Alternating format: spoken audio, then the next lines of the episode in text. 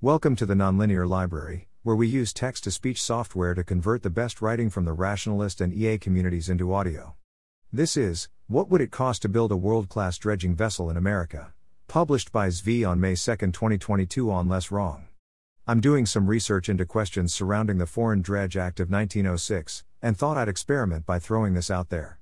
For context, the 31 biggest dredging vessels were not built in America, and thus cannot be used in America by law. We only have a small number of less capable vessels, and they often get redirected to short term emergency tasks. This is preventing us from doing a bunch of very valuable things, like repairing or expanding ports, which end up taking much more time and money or not happening at all. This podcast is recommended. You can find a transcript here. They claim that there's no way America will be able to have such capacity for at least decades. I want to verify that, and also check if any other claims here don't ring true. As an alternative to repealing the Dredge Act, which I'm exploring and planning to write about, another alternate would be to build world class dredging vehicles here in America, such that they could be used. Before assuming that this is impossible, and to have a straight answer, what would happen if someone with deep pockets tried to commission a world class dredging ship that would qualify?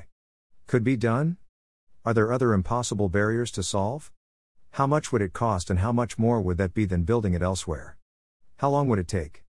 Thanks for listening. To help us out with the Nonlinear Library or to learn more, please visit nonlinear.org.